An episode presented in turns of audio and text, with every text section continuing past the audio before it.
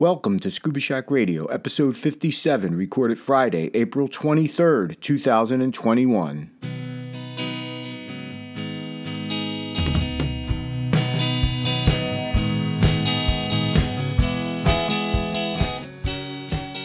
Scuba Shack Radio is a bi weekly podcast in support of our mission to empower individuals with knowledge, ability, and experience to venture underwater in pursuit of their aspirations and to advocate for ocean health and sustainability.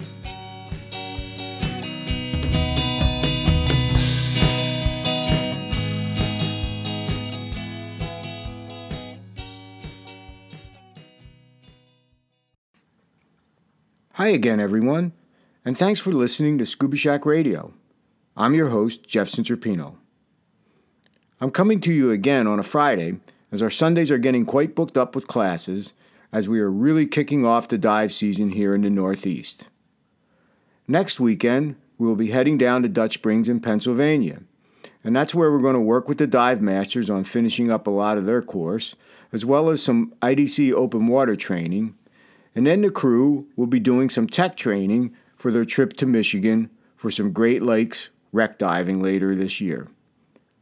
Personally, I am just as happy with some early season warm water and warm weather diving in Nassau. That trip is only a month away.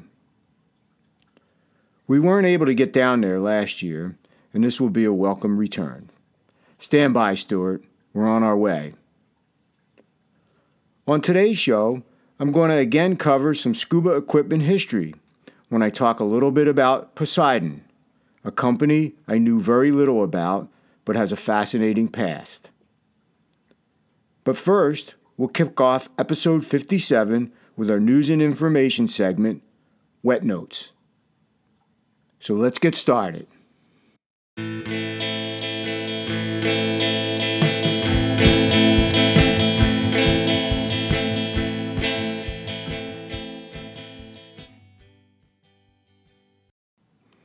This is Wet Notes for April 23rd, 2021, here on Scuba Shack Radio. First up, just after I recorded the last episode, President Biden released his 2022 budget. Well, if you're a fan of the National Oceanic and Atmospheric Administration, or NOAA, you'll be happy. In the budget proposal released on April 9th, the president proposed a record budget of $6.9 billion for NOAA. Now, how does that compare? Well, this year, NOAA's budget is 4.6 billion. Wow, that's a big increase. This budget really supports taking action on climate change, protecting marine mammals, the ocean, Great Lakes, and coastal communities. If you recall, the previous administration had proposed cutting NOAA's budget, only to have it restored by Congress. Now, this is just a first step in the budget proposal. It has a long way to go to get congressional approval, but I think it's a very good first step. Now, here's something that's really interesting. I read this in the Cayman Compass online. It's about a Grand Cayman North Side family that found a message in a bottle. Yeah, on Easter, I think it was, the family was out walking on a remote part of the island, a place called the Parrot Sanctuary. I think this is on the east end. Well, that's where Patricia DaCosta and her family recovered an emerald colored bottle with a handwritten message inside. The note said, Thrown into the ocean on 6 December 2017 somewhere between the Bahamas and Florida. If you find this, drop us a line and let us know where it ended up. Signed by Darren and Shannon from Evansville, Illinois, and it gave them their email address. So Patricia emailed them with the news, and now Darren and Shannon are planning to visit Grand Cayman at some point. As for the bottle, the DaCosta family is planning to put their own note in the same bottle and send it back out to sea. What an incredible journey. It's here, the second quarter edition of the Journal of Diving History magazine. It arrived in the mail just after the last show. This latest edition's cover story was written by Chris Cole, and it is about the divers who worked on the Edgewater disaster. It was one of the worst maritime disasters in U.S. history. I'll leave it at that, and you can do some of your own research but it was a really interesting article. There is also an interview in the edition done by Michael Menduno with Dick Rutkowski, and he's dubbed the father of nitrox. Again, some really interesting stuff. I highly recommend that you take a look at the Historical Diving Society's website. If you become a member, you'll get the journal mailed to you every quarter. A pleasant surprise in your mailbox. I received an email from a friend a few weeks ago with the subject line Serenity. So, who can't use a little serenity? How about serenity now? Well, it turns out that my friend was asked by her son to watch some cameras for a school project. These live cams were from the Monterey Bay Aquarium. So I went to the link and it took me to their landing page for nine different cameras. I'm not going to list them all right now, but you can peek in on their penguins, sea otters, or moon jellies. There is even a camera for Monterey Bay itself.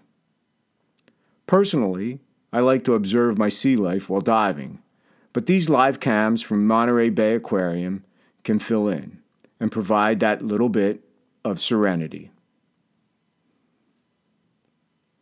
Now, here's something interesting that came in from Shearwater. You know, the makers of the dive computers. They have a contest that's going to be starting up in May called the Spring Shopping Spree. And the winner will get a $4,999 shopping spree at the dive shop of their choice.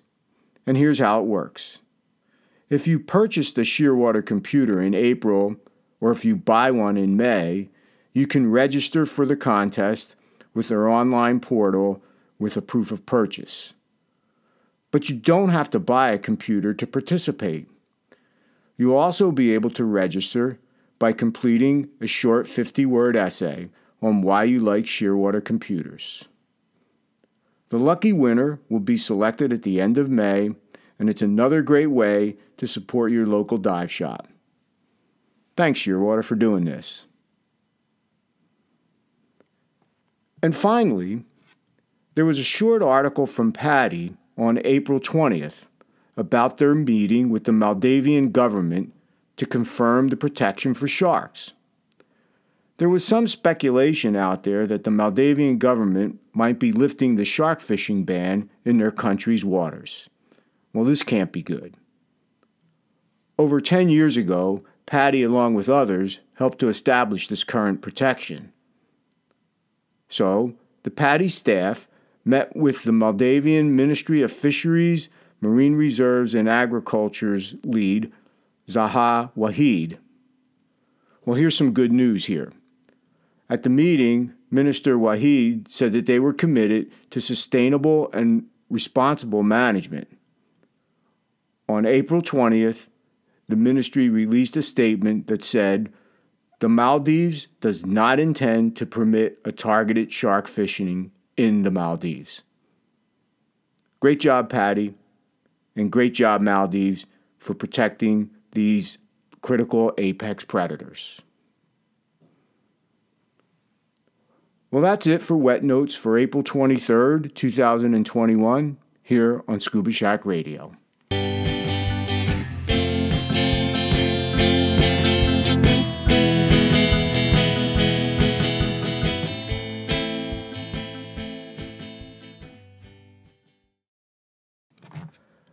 A month or so ago, a gentleman came by the dive shop to drop off his old gear as a donation.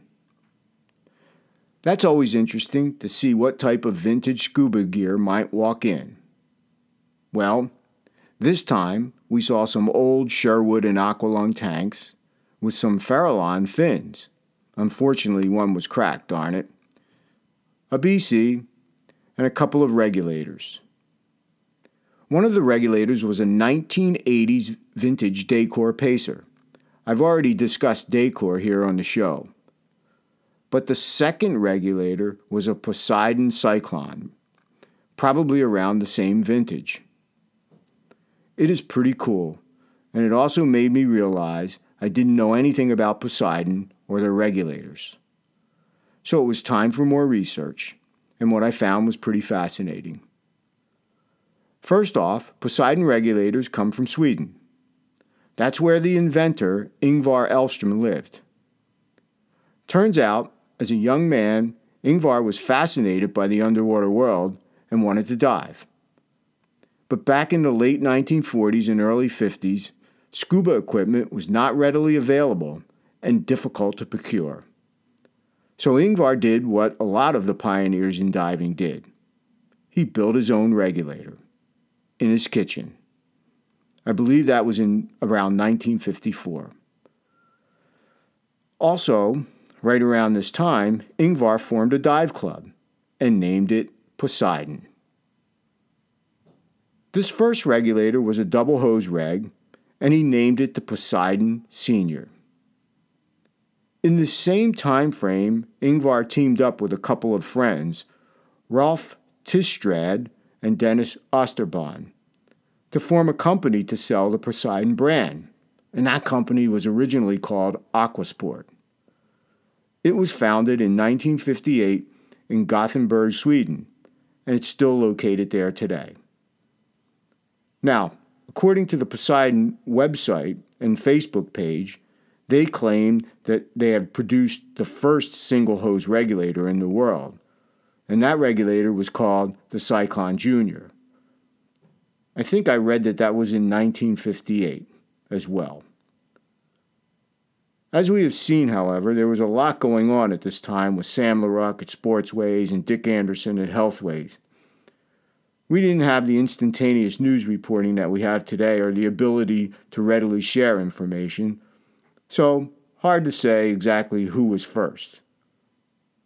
Being that Ingvar, Ralph, and Dennis lived in, in Dove in Sweden, there was a need for thermal protection, so they branched out into wetsuits.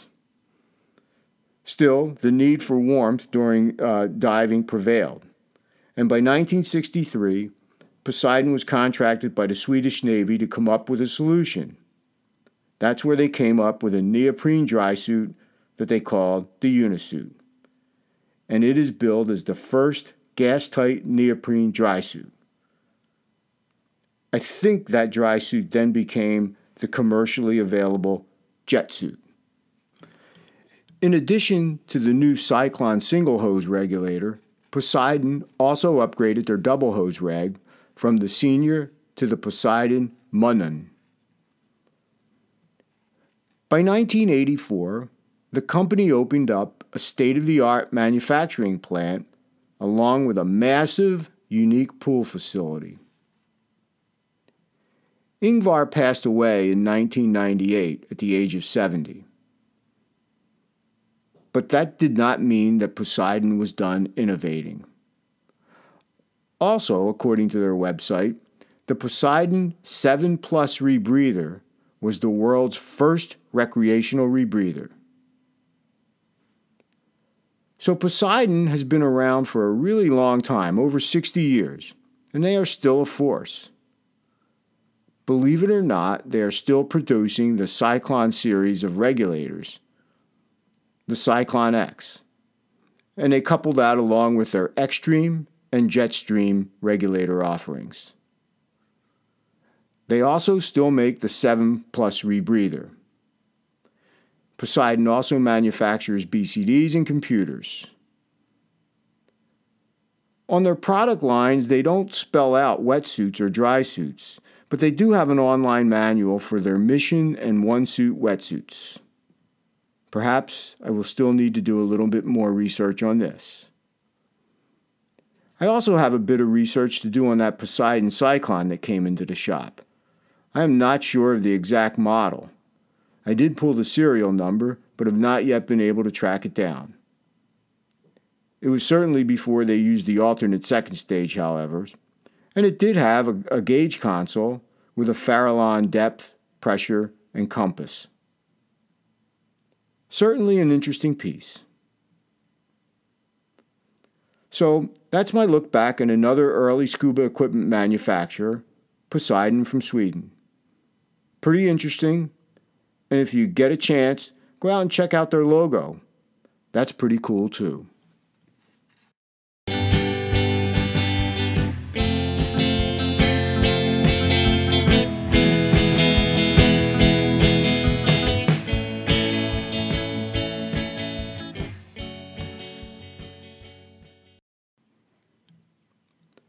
Our diving history is certainly very rich and varied. And I am often reminded of that with the Journal of Diving History and when old equipment finds its way into the shop. When I see this stuff, I am really amazed at how far we've come and intrigued by where it came from and the people who made it happen. So, as we make our way to the end of April 2021, I want to again thank everyone for listening. And if you aren't already diving this year, hope that you'll get out there soon. Take care, everyone.